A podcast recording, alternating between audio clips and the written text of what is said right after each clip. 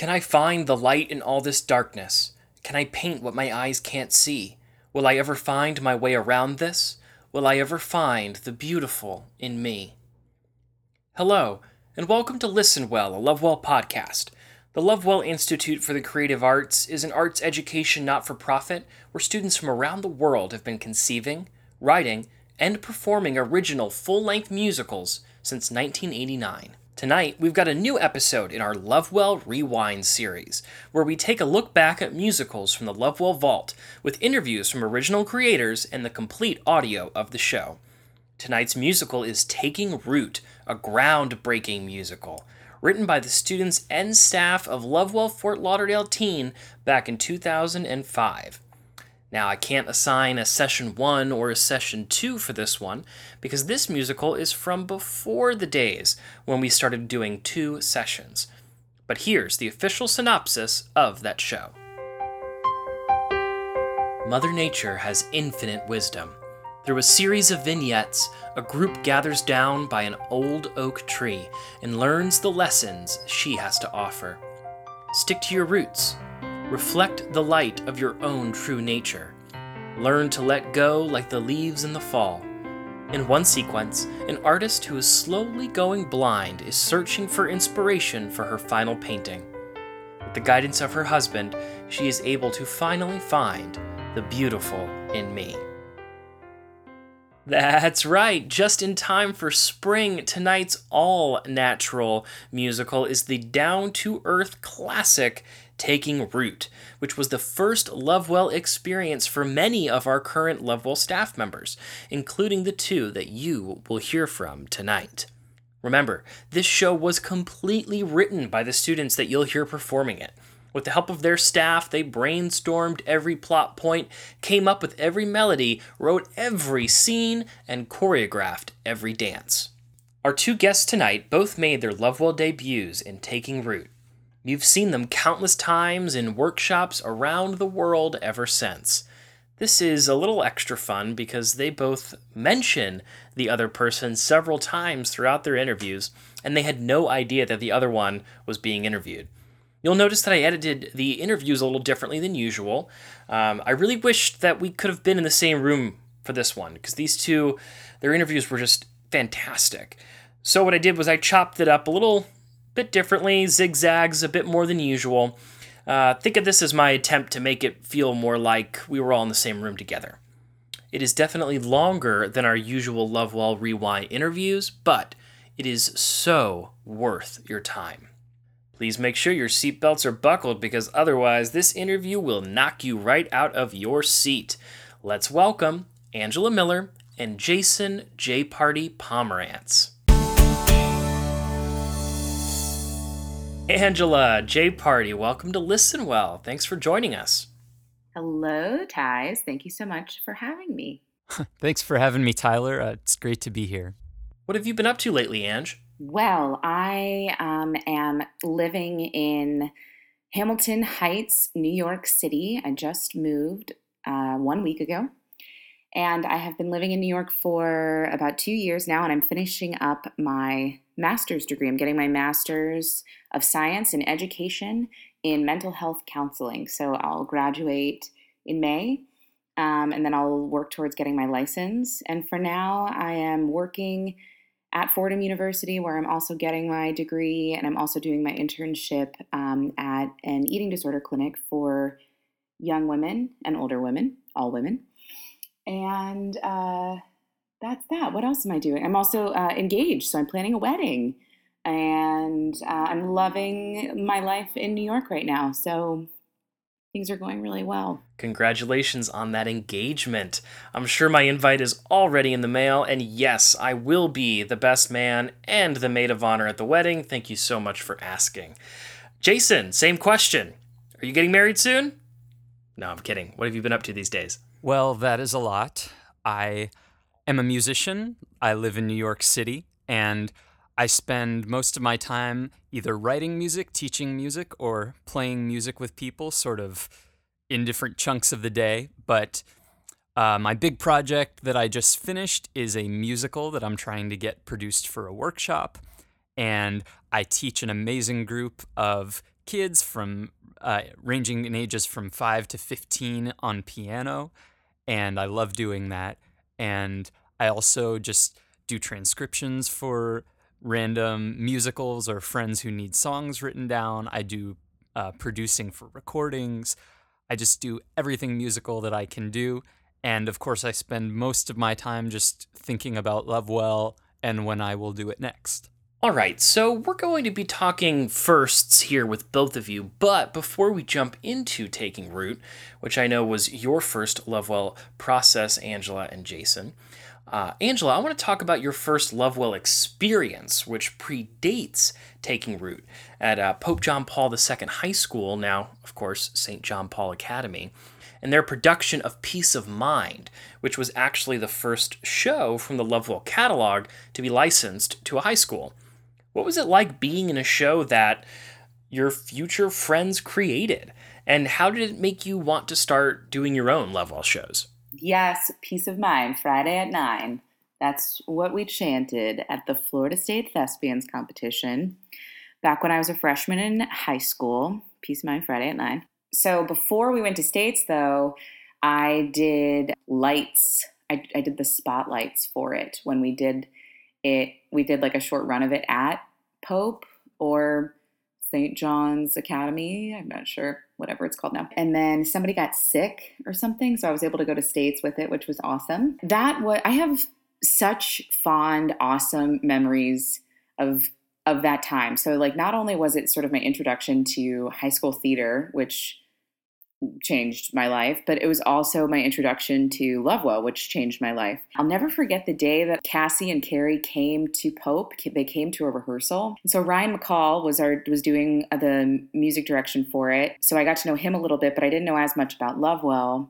And then Carrie and Cassie came one day to a rehearsal and talked to us a little bit about the how much that show meant to them. Uh, there was a lot of personal reasons and a lot of you know their hearts were in that and in more ways than than we could have ever imagined as a bunch of teenagers. And here that was the first time i ever really understood how how powerful theater can really be because i was sitting with the people who wrote it. And it is wild when you like to hear you ask that question it makes me kind of emotional when you say like how was it to to do the show created by uh, your later friends and that that's really wild and it's wild thinking about now how kids are doing shows that i was a part of the creative process for because it was that you know it was i in some rendition i played the role of cassie you know it says that in the script my brother played the role of dr jacob you know or my friend played gabby that it's in the, those were the roles and those are you know some of my best friends. So it's it's it's really wild to think that way um, to think about it like that now. Uh, and they did become my best friends and lovewell became my family. And um, so i owe a lot i owe a lot to peace of mind friday at nine. That show peace of mind it deals with some heavy issues right I mean, it's it's not like it. This was a high school producing The Music Man or something, and no offense to The Music Man, but the show tackles some poignant themes, right? The show was um, about very sort of mature subject matter, right? It's about a man um, in a coma, and you never see that man, but you see the rest of his life and all of his sort of interpersonal relationships um, around him uh, in his last days. And it's it's beautifully told through flashbacks cutting to present moments and, and the relationships that he's had in his past and the relationships he's had with eh, that he's currently having with doctors. And it's it's you think like man how are a bunch of teenagers going to be able to tell this story? This is so um, not like anything that they could have ever totally experienced. And it makes me think of all the shows that are being produced now lovewell shows at high schools um, and even though that even though that show felt very far from maybe our experience, it was written by our peers. So there's this level of accessibility in it that is sort of unparalleled by other quote unquote professional shows or other uh, shows that were written by professionals and sort of produced more globally. there is um, a level, a degree of which, you know, we can tell a story as teenagers that was written by teenagers. Um, because even though the, the subject matter might have been a little bit mature, the values and uh, sort of the messages were very much aligned with ours. And I think that's what, what goes on with other Lovewell shows that are that are being produced in at the at the high school level. There's not a whole lot for high school students to to do. There's a lot of shows about older people or or younger people um, or people who have experienced parts of life that a high schooler has yet to experience. Um, and what's interesting about Lovewell shows is even though maybe the subject matter hasn't been experienced, the messages and the value systems align with high schoolers because it was written by high schoolers. And that's what makes it so unique and uh, the storytelling so authentic. I couldn't agree more. And my apologies once again to the Music Man people. If it makes you feel any better, there is no amount of money I wouldn't pay to see a production of that show with Seth MacFarlane in the title role, so do with that what you will. Now, switching gears a bit, Party. Uh, Taking Root was your first Lovewell experience. How did you first hear about the program? What inspired you to join? So I didn't start Lovewell until the summer before I left for college, which was always a huge regret for me. I wished I had done more as a student. But I found out about it from my good friend Jacob Jeffries, the Lovewell, famous Lovewellite Jacob Jeffries, who, you know, I'm not telling any tales out of school here when I say that if Jacob Jeffries tells you to do something, you do it. Uh, so that was what I did. I, you know, I I knew Jacob from being a choir boy. You know, we were choir boys together, singing the old uh, choral tunes, and I would see him, you know, tickling those ivories around the choir room. I said, "How how can I be like this guy?" Uh, so he told me about it. I went, and the rest is history. Jason, the first few days in a Lovewell process are difficult for everyone, but they can be especially difficult for first time students who might not know any of the other students in the workshop. Can you talk a little bit about what that felt like, uh, how you worked through it, and how you see students working through that today?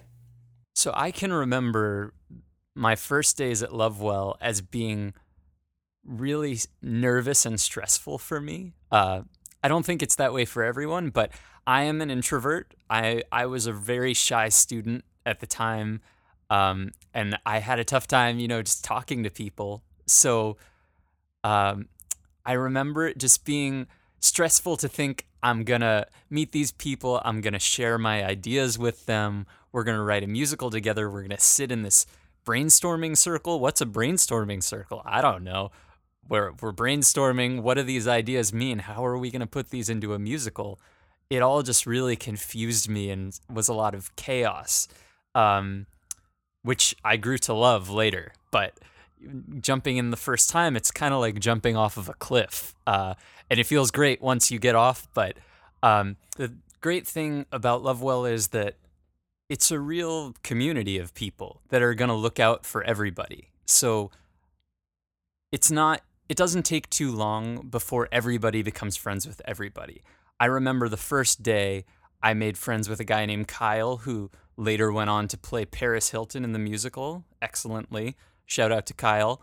Um, and eventually I became friends with everyone just by virtue of sharing our ideas and creating something together, which is so cool. You have this thing bringing you together. Even if you're not the kind of person who easily, you know, goes up to new people and, you know, makes friends instantly, this is the environment where you're going to have all kinds of different people and they're going to get to see each other's brilliance and greatness, you know, and learn from each other and become friends through that. Um, even some people you may never expect to be friends with. It's it's really cool, and it's just a great experience if you can get through those first initial scared moments. If you are the kind of person who, like me, who's going to get nervous about that kind of thing. Thank you, Jason. Now, Ange, what was it like actually writing Taking Root? So far on Listen Well, we focused on our Lovewell productions that have a more linear narrative, but this show has a very different structure from the other ones we've listened to. It was a series of vignettes, or shorter stories based on and around a theme. how did you make it to that point in the writing process? And how was that different from other Lovewell shows that you might have worked on? Yeah, so I learned what the word, I learned what the concept of vignette versus linear was writing taking root That was like, those were like the buzzwords of the summer. I felt like people said it all. It was like one of those things where it's like you learned it, and so everyone couldn't stop using it in any conversation or sentence that they ever could. Um, up until probably the the the minute before we started writing the opening number, our show was going to be, you know, typical Lovewell fashion. It was completely different until the last minute. We were going to write about um, the Lynchburg trials, and that was really where we were. We were there for three days, and we were writing that, and that's that was what was going around the brainstorming circle. And then something happened in that last go around where somebody took out a book that they read. And it's one of those like coffee table books. It's like a little, it's a little book, and it was, I think it's called um, Wisdom from a Tree or Things I Learned from a Tree. And I think the idea was to get inspired by one of the quotes from the book. Um, and then we ended up being inspired by the whole book. and, uh, and we wrote Taking Root, which was literally sort of all of these as you said, vignette stories based off of wisdoms you can learn from a tree. So, learn to let go, like leaves in the fall, was one. Branching out was one. Um, I'll think of others as we. Oh, one was reflect the light of your own true nature.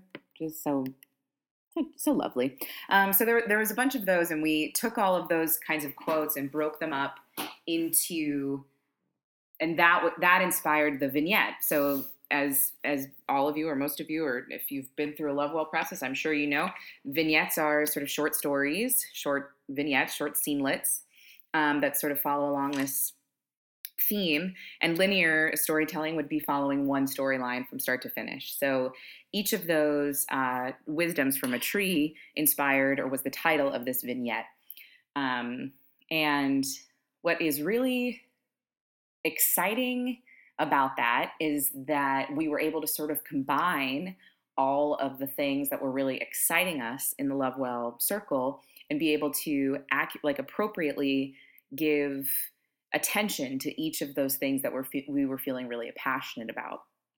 Um, what is hard about writing something like that is sort of getting lost in the storytelling and like where do you cap off sort of what stories you tell.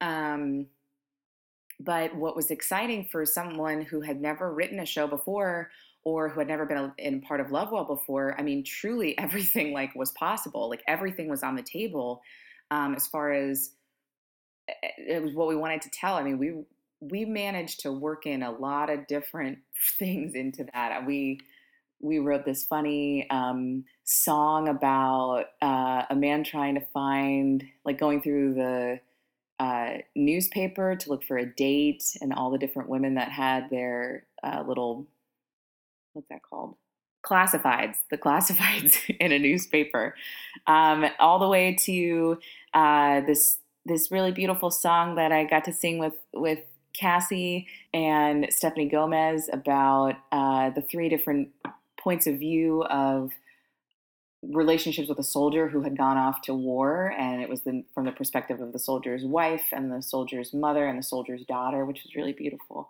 And we all the way to writing a song about like a river dancer, I think, or like a lord of the dance um, coming through and like stomping on a quarter in the street. I don't. So so that's that's sort of the beauty of a vignette show. All three of those sort of uh, independently unique stories were told within one, and it made sense um, functionally, sort of as a as a writer, and I would imagine for the Lovewell staff at the time, it makes it really easy to um, not easy. Easy is not the right word, but it makes it uh, more manageable, I guess, if there's a larger group because you can send a group over here to write this thing and a group of here over here to write this thing and a group of over here, and and that was what I was just so in awe of as as a 13 year old just how quickly everything was happening and and how I was a part of it. And um, you know going to write my first song with Ryan. I mean, it's these things you just don't really forget. You don't forget going to that first group and being a part of the songs that you wrote when, the, for the first time. That is a great segue into our next question, which is for Jason. Can you describe your first songwriting experience at Lovewell? Do you remember what students you were with, what staff, uh, what was the song? Um, tell us a little bit about that. Wow. So I love to sort of relive this moment in my head because my first songwriting moment in Lovewell was kind of just magic. It was transformative for me in my life. I had not I didn't realize at the time that I started Lovewell how much I loved songwriting. I hadn't written a song with somebody else who knew how to write songs ever in my life. And it was this moment on the first, I think, Friday of Lovewell that I discovered this big part of me had been missing completely. So we walked into the room. We were at the our uh, the the year we started uh, that I started. We were doing Lovewell in the lunchroom at University School in South Florida, and we went into a little side room where there was a piano, and sat down with Ryan McCall, the music director of our session, and Ryan is at the time I didn't realize he would become one of my, you know, most uh like v- valued friends and mentors that I have in my life, but uh, you know, it's just crazy how this stuff happens. But so Ryan, I remember Ryan was at the piano and uh, I know a lot of my now good friends were in the room. I think, you know, I'm pretty sure I remember Megan Nagy being there. Um, I would, I think Michael Fink, uh, Angela Miller, Cassie Spangler must have been there. I, I think there were a lot of people in there. And I remember Jamie and Carrie, Jamie Johnson and Carrie Gilchrist being there um, in the room. And I just remember thinking, this is so cool what we're doing right now. Ryan sat down at a piano and started playing something. We had to write um, an opening number about this tree that was going to be a centerpiece in the musical about this oak tree. The song was about this old oak tree, and that was kind of the beginning of the chorus, I remember. And I just remember sitting there not really being able to say much of anything uh, but I was just sitting there, sort of in awe of what what Ryan was doing and how everybody else in the room was just yelling out, you know, their ideas, and I thought they were all really cool, and I felt stupid for not being able to say my ideas. Um, so I started writing um, something on my notepad, thinking, "Oh, this sucks. It won't fit in anywhere." Um, and I wrote down a little like poem stanza and I had a melody to it in my head, but I thought this is terrible. And Jamie Johnson looked over my shoulder and said, What's that? And I said, Oh, I wrote this thing. I don't think it fits. And she said, Oh, well, can you sing it? And so I, I sang it to Ryan and it turned into the bridge of the of the song. And I got to sing that bridge in the show. And I was like I don't know, I was just sort of so happy that I had contributed something and I felt really empowered by that. And that was sort of the start of me uh, being able to feel like I had a voice in the process and a voice as a writer. And it was just a really transformative moment. I think that's the best word for it uh, that I really cherish a lot. Now, as for the second part of your question, how my process, the songwriting process, has changed since then, uh, I think I went from, I've kind of come full circle um, from then, where I, I started out as someone very listening focused.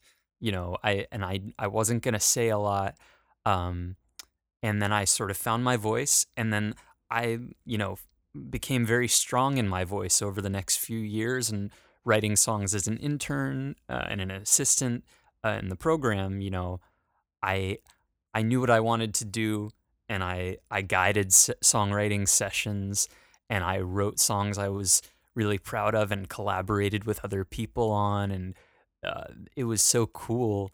Um, and then I sort of hit another point in my Lovewell life where I started to really focus on the collaborative and the listening aspect, um, which is a part that is a point that I love to be at because I think it's really what Lovewell is about. This like letting letting your abilities bring out the best in other people and letting other people's abilities bring out the best in you. I feel like the coolest songs and the coolest experiences I've had in Lovewell come from that. I want other students, I want new students to have that same songwriting experience that I had on the fifth day of my first Lovewell, where they say something and they find their voice and they find their place in the process. Um, it not only is an amazing thing to see a student do that, but I feel like I, as a writer, have learned immensely from the people at Lovewell from writing songs, hearing all these different perspectives. I feel like a, a lot of times you can trust a group of people um, more than you can trust your own taste in a particular moment. But in order to do that, you have to be able to sort of let go of your idea a little bit. And you have to, you know, I feel like I've gotten more and more experience over the years in the in writing songs with Lovewell, writing songs with a group where I I know I can give up the reins and I know I can let it really be truly the students' voices and it's going to be great. Um, and I can and I can still feel ownership of it and I can still feel really fulfilled by it even if I know most of this didn't come from me. Um, it's it's such a cool thing to to see a show that really represents collaboration and all these voices coming in and you can sort of feel it in a good show that that's what happened. Now, Angela, we often describe Lovewell, well, not just you and I, we as in the editorial we, as a multidisciplinary arts experience because we need so many different skill sets to help write a musical. As a student, you probably came into this process as someone who considered themselves primarily a vocalist. But over the years, you've music directed, script edited, and even directed processes in both junior and teen. So I guess this is two questions. One, how has your role changed over the years? And two, what advice would you give to a student that considers themselves sort of creatively stuck in one box to get outside that box and explore. Okay, so to answer that first question, how has my role changed over the years? Yeah, you're right. Yeah, I, did, I mean, I did come into Lovewell sort of knowing that I wanted to break out a little bit into into sort of what I had known to be true to my ability to perform. So I wanted to do something more than just a traditional musical theater camp. That much I knew, but I didn't know the degree to which I would be able to do it. Yeah, so in that way, my role has evolved in that I, you know, Lovewell gave me um, a place to explore all of the different areas of storytelling that I didn't know I was passionate about or good at really until that first summer, until taking root. Um, and so then over the years, I would continue to sort of develop these skills that I didn't realize were probably there already. They just I, I just hadn't had any place or or opportunity to really tap into them. Um, so that made my role sort of develop into uh, student to joining the staff and taking on some leadership roles um, to continue to guide students. And that that circle continues to happen every day. You know, as as the students who I not only as the students I went through Lovewell with, you know, my friends, and I, you, Tyler, now having this this wonderful role that is helping so much with the Lovewell community and all of everybody, you know, taking different leadership roles to help continue the Lovewell process, but also the the wildest thing that is so heartwarming is like all of the people who were little kids when that that I first when I was the first on staff, you know, Adele Oliver, Brian Brandt, they, they were children when they started and now they're all grown up. And uh, the circle is just ever ever flowing and it, it's really beautiful to watch. And to the second question which is what advice do i have? You know i don't know that i have advice because i don't i don't think i guess i guess if, if i could have any advice it would just say you know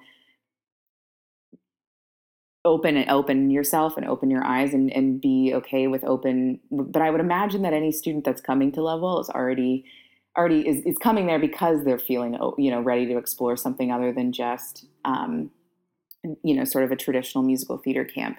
And the reason i say i don't really have any advice is because i didn't i didn't know it's this like i don't know this organic thing that i felt like happened to me where um, I was there and I was thinking that I was just going to sing and, and act and, and that was how I was going to contribute. And it wasn't like there was one day there was this, this, decision where I was like, okay, I'm going to now be a part of this process as opposed to sit on the sidelines.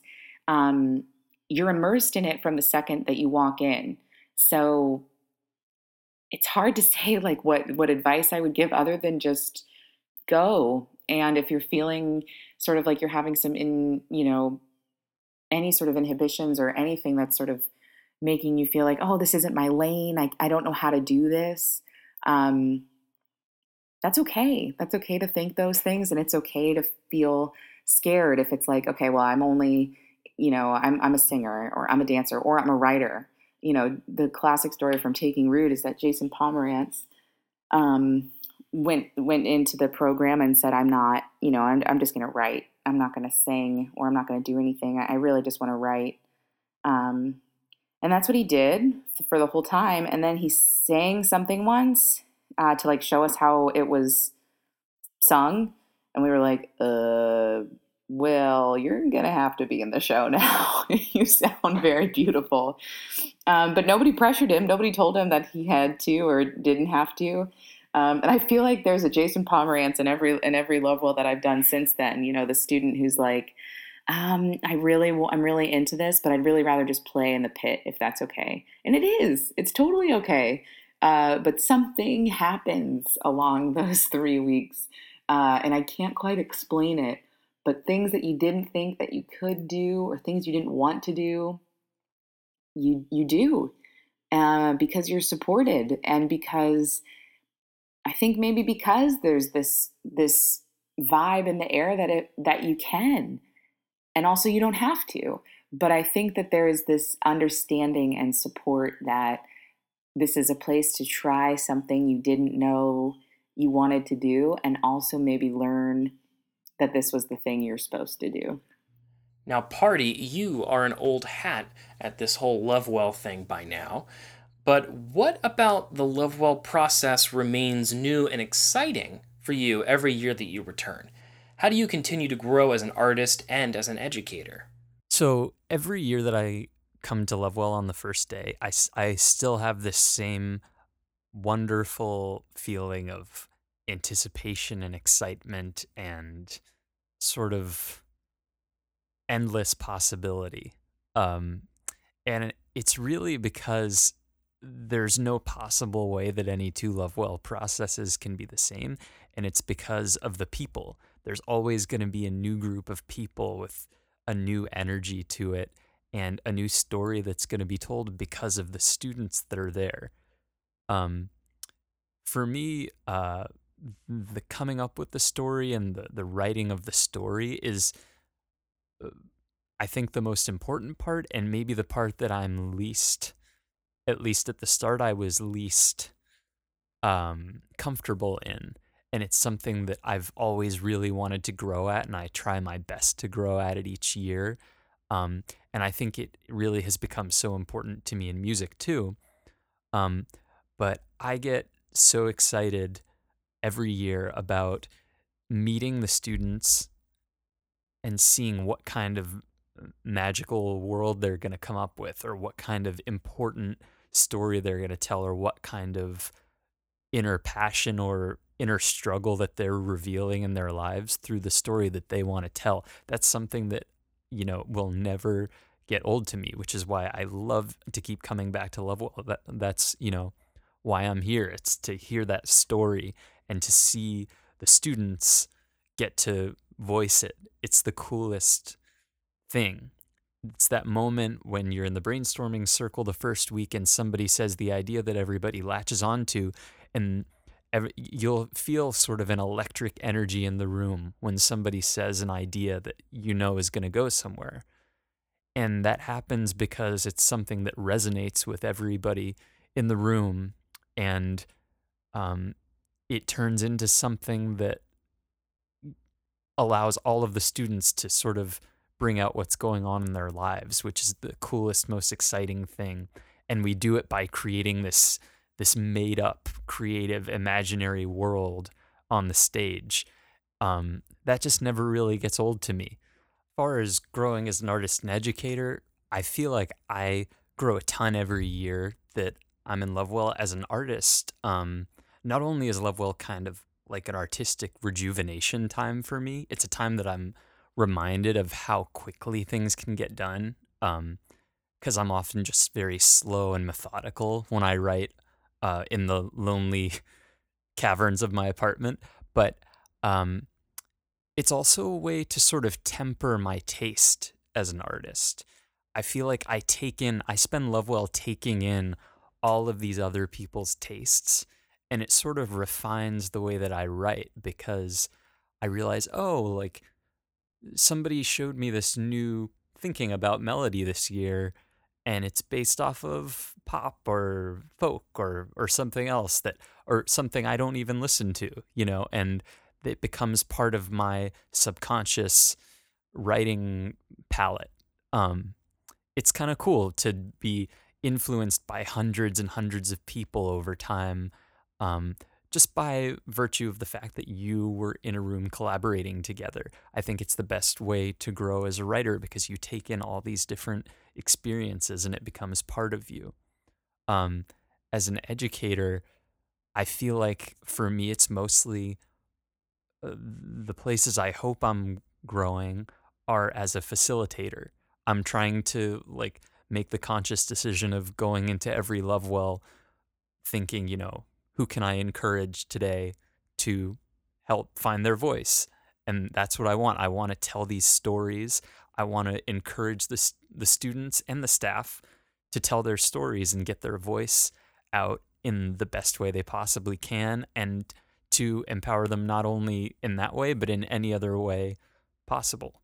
Um, and which is a really tall order, but we should all be doing that for each other. I love that. It's always great to be reminded that the only way to really help yourself in a collaborative environment is to make sure you're helping others. Uh, while we're on the subject of education and continued education, Angela, as you wrap up your graduate education, how has Lovewell helped you along the way? And what new stuff from school are you looking forward to bringing to workshops this summer? Oh man, there are I don't even know where to begin with addressing the ways in which Lovewell has helped me along the way.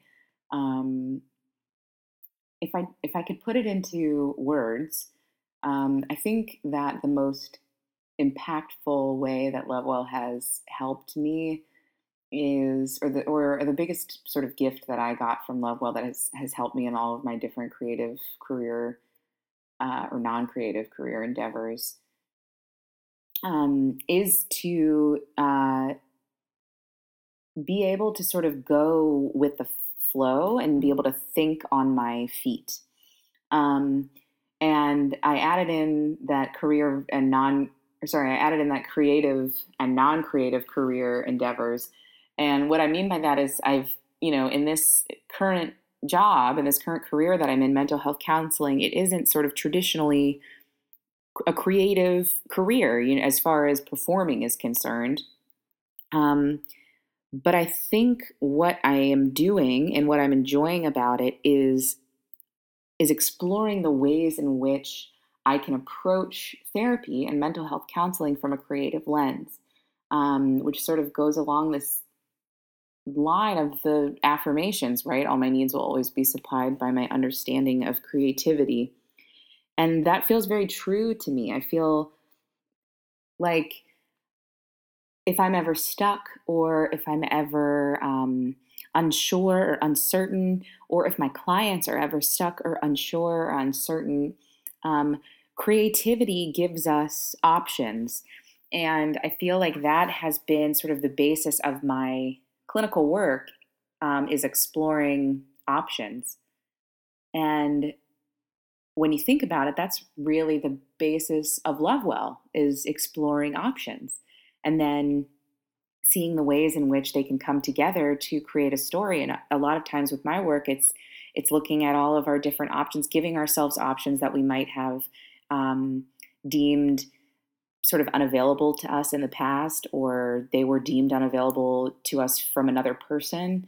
Um, by exploring some of those options again that are within us or available to us, it allows us to sort of recreate a narrative, um, and that's that's so much of work is uh, therapy work is is recreating narratives, and Lovewell is creating a narrative. So it's it's the ways in which creativity and um, the therapeutic process align are are truly countless.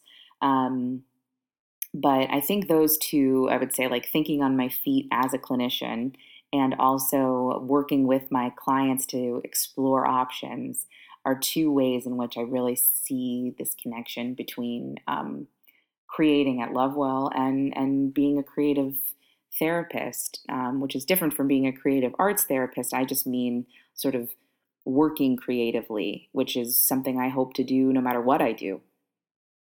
Um, and the second question, what what do I want to bring to Lovewell? I've been thinking about that a lot, and um, it's it's interesting because I feel like the things that I want to that have been so you know I will have these moments every once in a while when I'm like leading a group or um, leading a creative arts group with my clients or leading any sort of group on values or body image or culture or um, family dynamics. Sometimes I think like, wow, this would be really, this could be really interesting in a in a creative process. So there might be some of those things I might bring into the room, um, things that I've facilitated with groups um, clinically.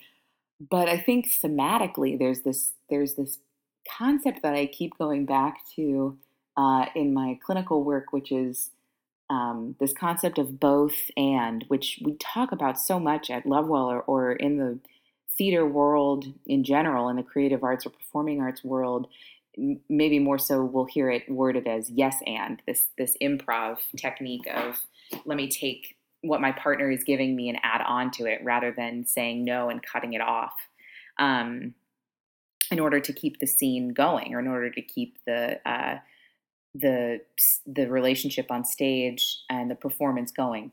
Um, but in in therapy, this this use of both and I've really uh, found facilitative because it's of this idea of not using the word but or having exceptions for your own emotional experience. This idea of like uh, I, I want to go, but I'm feeling tired, or um, oh, that's not a great example. Like I, I, I want to do this thing, or I want to be a part of this, or I am this, but I'm this. Sometimes gives this message that like there, there's this exception. Um, but using the word and sort of goes back to this idea of giving yourself an option, right? Like I am this and I'm this, or I want this and I'm this. Um, to continue to sort of you know reframe some thought processes that that that two things can exist at the same time or multiple things can exist at the same time or or can be happening at the same time. Um, and i think that that is something that is sort of this circle of like maybe something that creative arts gave to me that I, clinically I, and now i sort of want to give it back in maybe a different kind of way um, or, or maybe a more nuanced way as far as not not just for the students on stage but during the writing process. I don't know. That's that's not that's not finessed yet but that's something i've been thinking about a lot is how helpful this yes and concept is in the world of theater and how helpful this concept of both and has been clinically. So i don't know. Stay tuned. More on more on that. All right.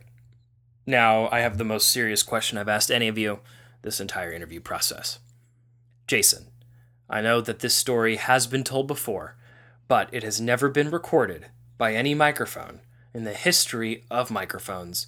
Can you please explain to us the origin of the nickname J Party. I'm so glad to finally have this story on record where it belongs. Um, J Party. It is. It has been my nickname since the first summer that I started Lovewell, and Angela Miller may be able to tell this story better than I can, but I'll give it my best shot. Um, so f- the story begins back way before Lovewell. Um, as a teenager, you know, the kids today might not remember this, but there was this thing called AOL Instant Messenger. And you would go on there after school to, you know, see the haps, what was going on with with your friends back in the day. Even, you know, if they weren't your friends, you would just go into chat rooms and chat with people.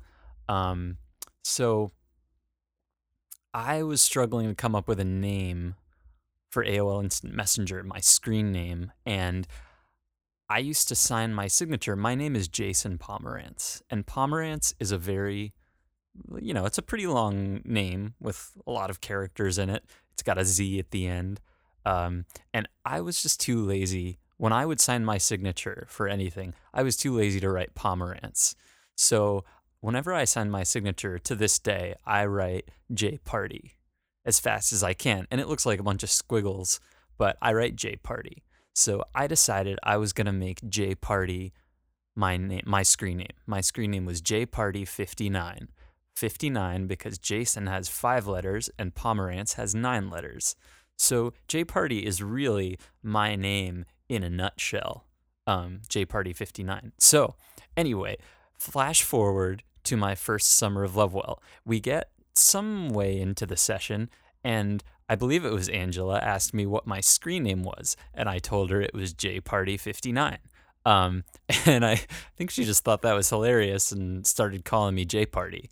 And, you know, the name stuck, and I kind of still love it. It makes people think I'm a party animal, which, you know, in certain respects I am, in others, maybe not so much. But, you know, I love for people to think I am initially. And, um, yeah, it's great. I, I love the name. I don't think I'll ever get rid of it, probably, but who knows? Uh, let's hope not. Anything else you two would like to add? I'd just like to say thanks for having me, Tyler. You are the pod host of pod hosts, and I miss you a lot. And to any Lovewell people or potential Lovewell people out there, I hope to see you this summer. Oh, no, I think I've said enough. Um, thank you for doing this. I love the Listen Well podcast. It's an honor to be on it. And I'm so, so, so excited to be returning to Lovewell this summer. Thank you both very, very much. Oh, the show is about to begin. All right, now, please no talking during the show. Unwrap any hard candies now and take as many pictures as you'd like because the actors are at places and the curtain is rising for Taking Root, a groundbreaking musical.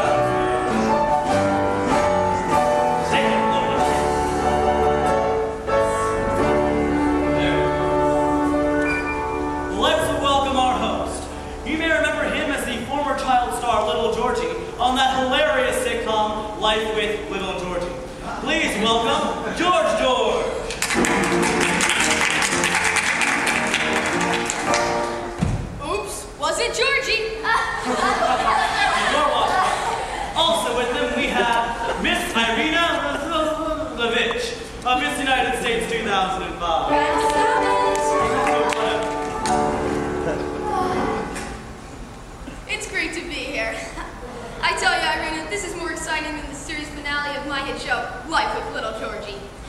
What? Don't you remember that classic episode, Irina?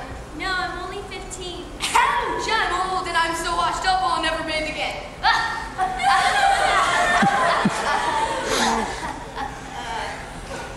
oh, and now let's introduce our judges for today's final round. Say good day to our pageant's founder from Down Under, Steve Dundee!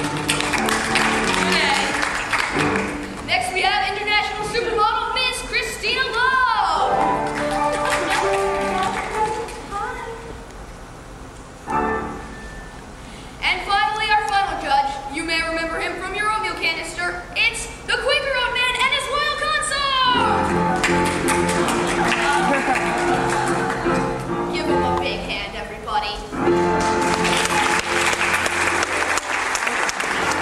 Thank you.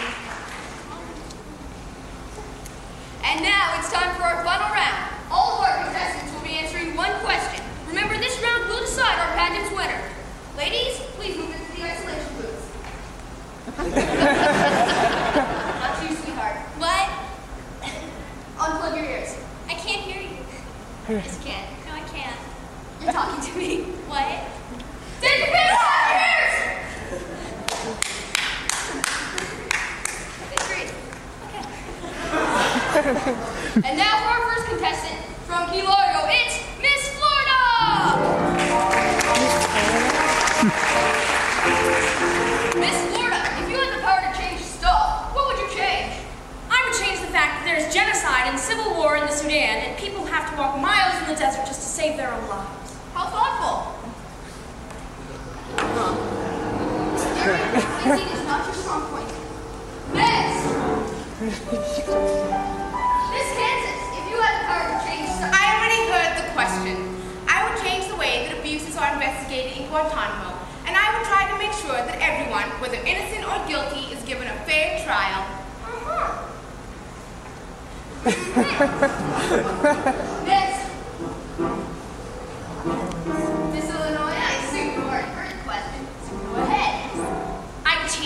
Amount of money we give to help stop the spread of AIDS throughout Africa, and I'd implement a real plan to help promote education for all people.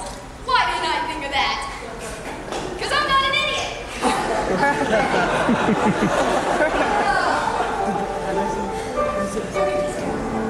I change our dependence on oil and all fossil fuels, and I would dedicate my time to researching new energy sources.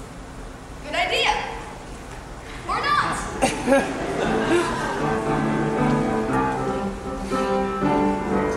I would change the fact that women are not paid equally for doing the same jobs, and I would promote the rights and freedoms of women around the world.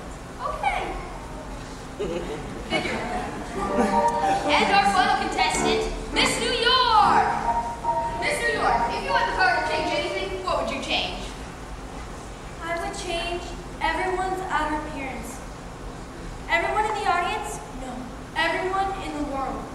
extreme makeover.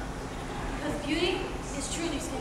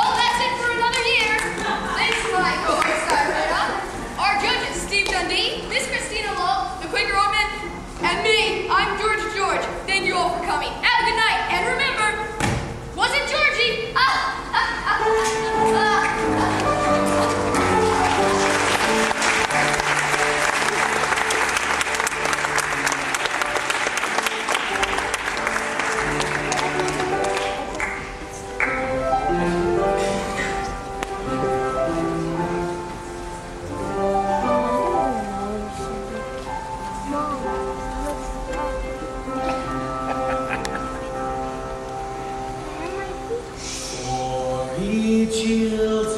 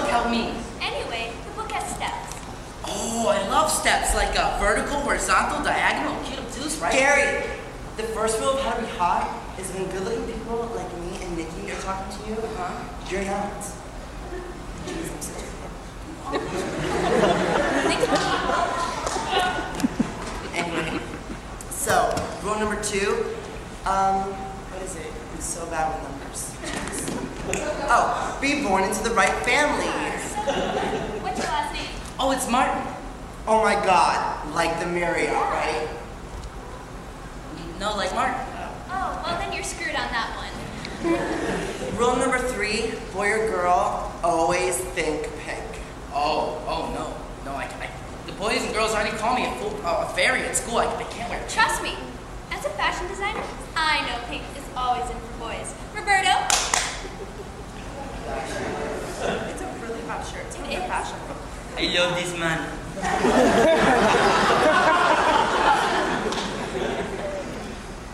Get it on quick.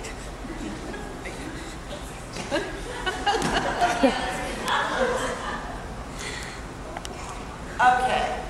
Rule number four. Thanks. I'm bad with those numbers. um, when you're feeling blue, throw yourself a party. A party!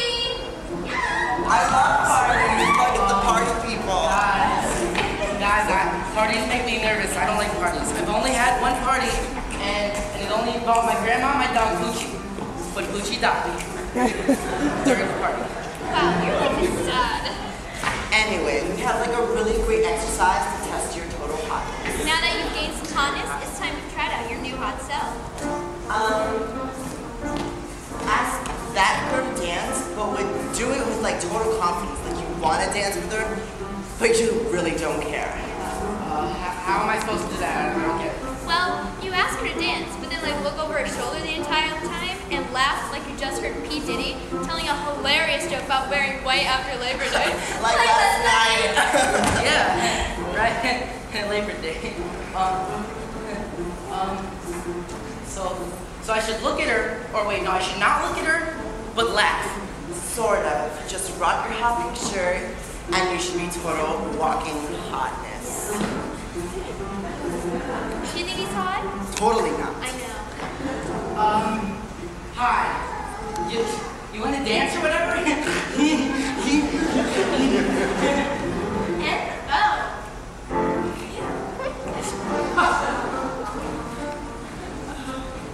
Um, guys, it, it didn't go very well at all. yeah, you failed. I guess you're just not hot enough. And your laugh, your laugh was weird. Um, and I definitely think that shirt's on backwards. What? You tore my hotness coaches. You failed. I, I don't need you or this stupid shirt. Or to be hot. I'm just me. And if people don't like it, well, tough noogies. Okay? And you know what? You know what? I'm not changing for anybody because because I'm just me. And, and I'm gonna go over over there and I'm gonna ask that girl to dance. And, and whether she says yes or no, it'll be based on whether she likes me. Got it? Me! You know, I think that was hot. Yeah, totally. Hi, I'm Gary. I like math, video games, and, and tomato soup. Want to dance? Sure. This totally brings us to rule number five. If anybody tries to change you, remember, be yourself. You know, I definitely think that should be rule number one. Totally. See y'all next time.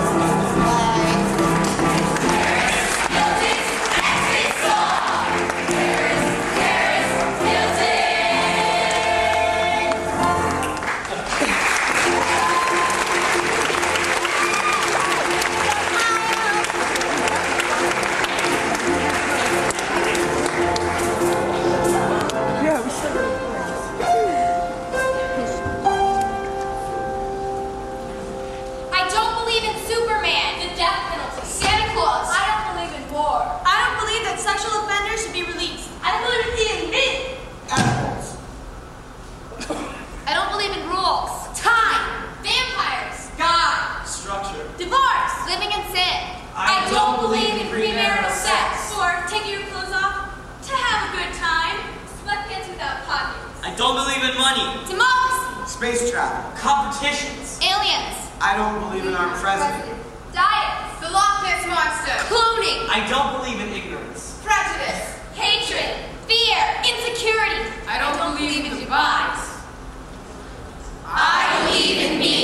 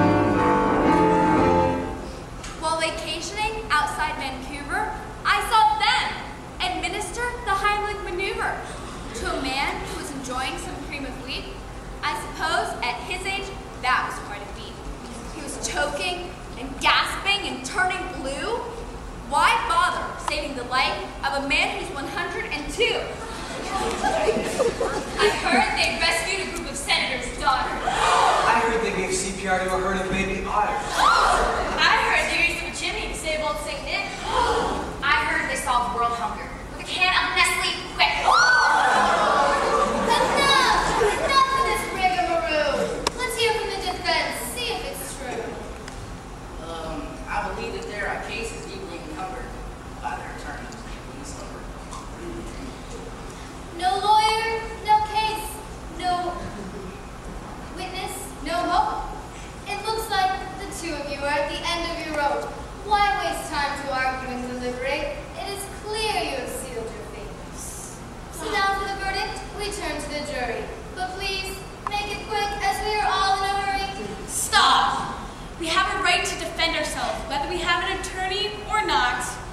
going to get them to even listen to us?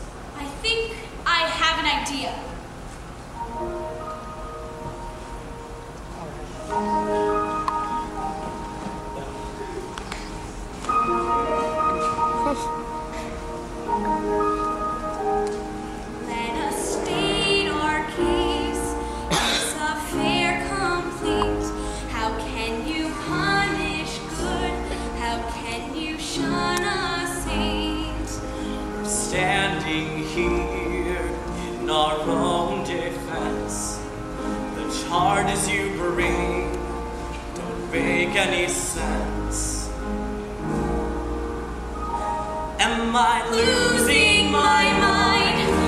joy.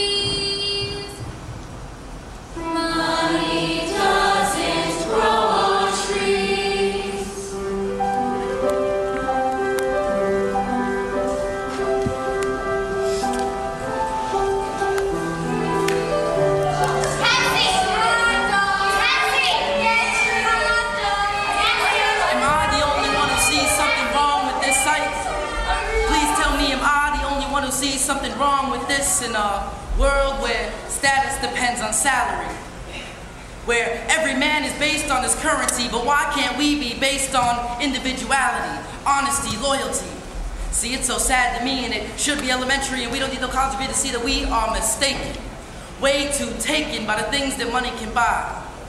So I sit back and I saw out all of the world's problems that I see with both my eyes. Right now they're both teary, but no cries today, because that just hit me.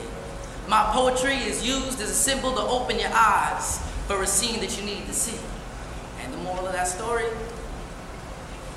money doesn't grow on trees.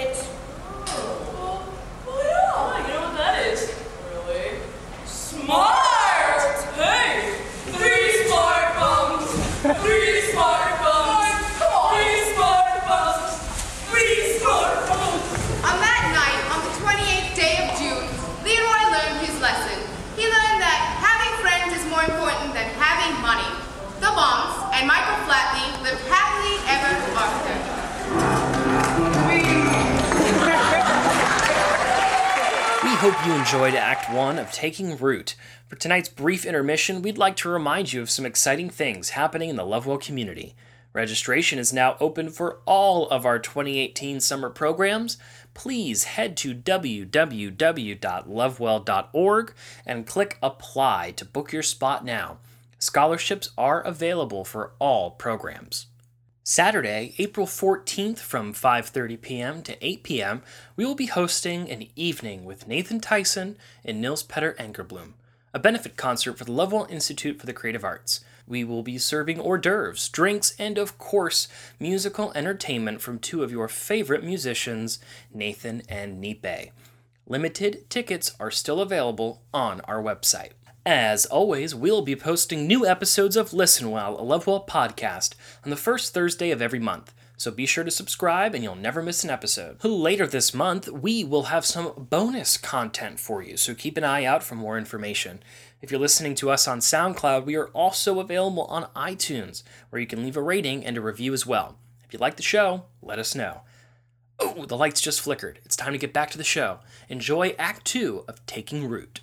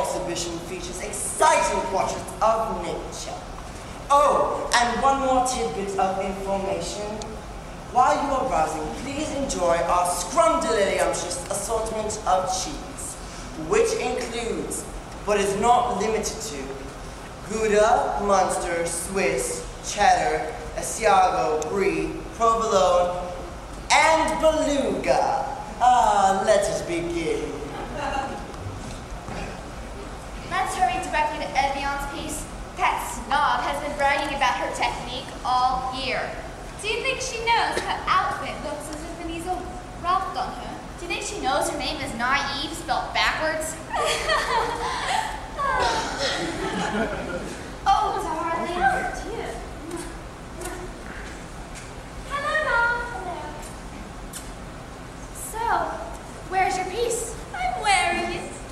Oh, how dreadful. Hey, babe. This is my husband. Damn.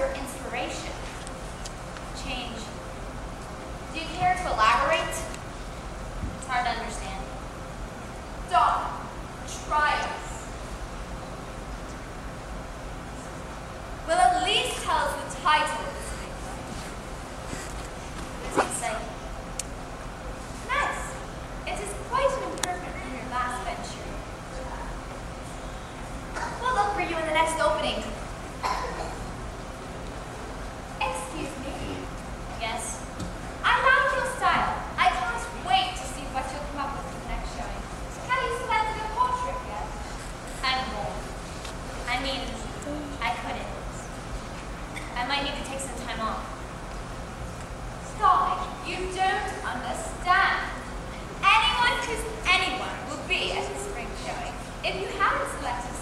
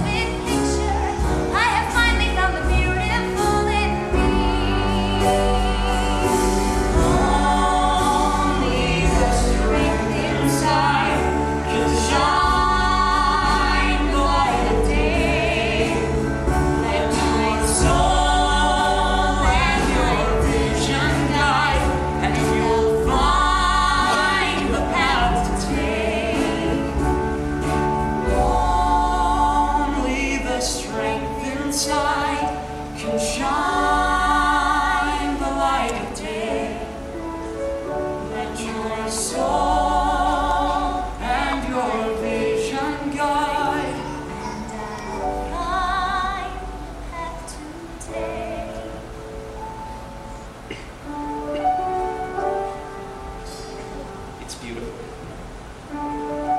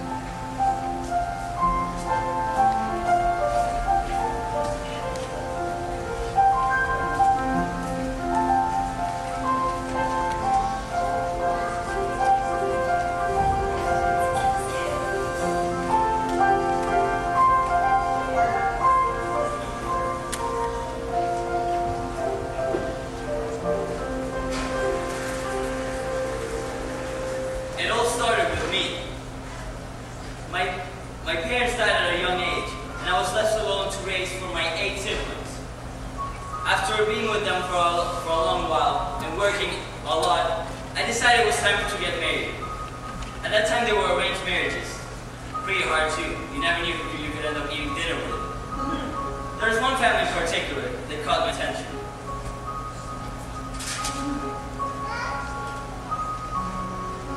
So I decided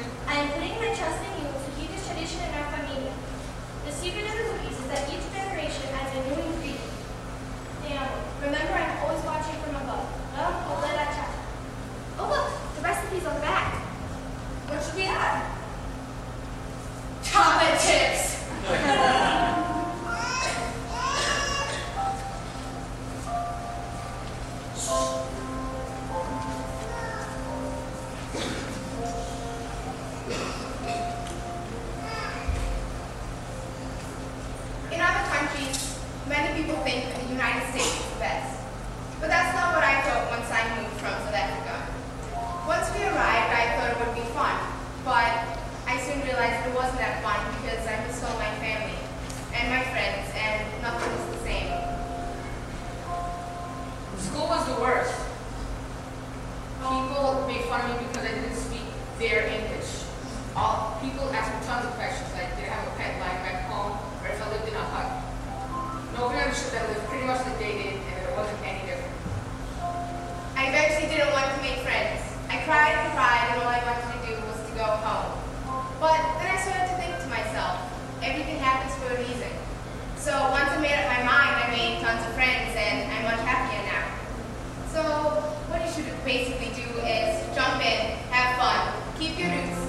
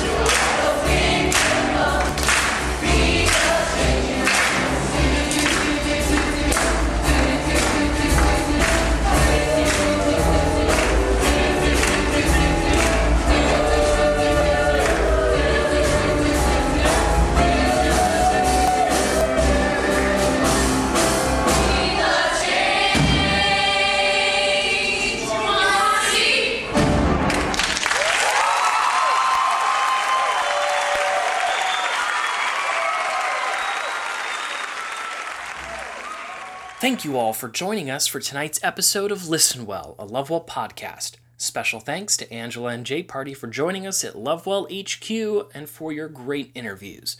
Be sure to subscribe, and we will see you later this month for some bonus content. And we will be back with a new Lovewell Rewind next month. Until then, this is Tyler Grimes reminding you to listen well, create well, love well. Good night.